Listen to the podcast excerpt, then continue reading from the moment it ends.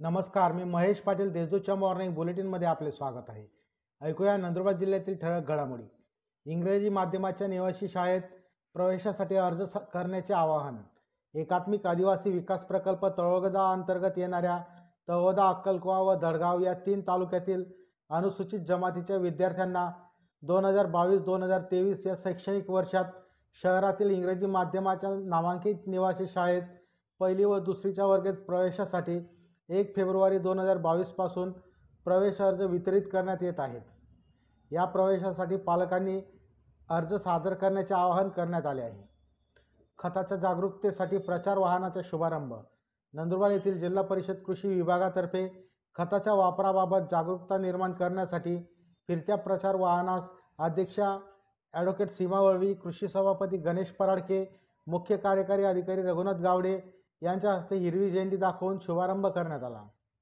राज्य क्रीडा प्रबोधिनीमध्ये प्रवेश प्रक्रियेसाठी अर्ज सादर करावा.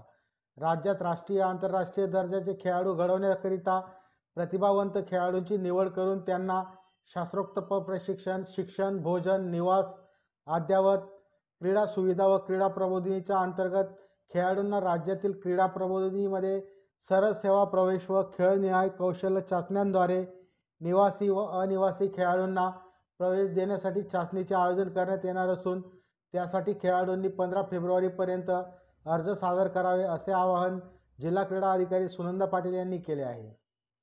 राष्ट्रीय अनुसूचित जमाती आयोगाचे सदस्य अनंत नायक नंदुरबार दौऱ्यावर.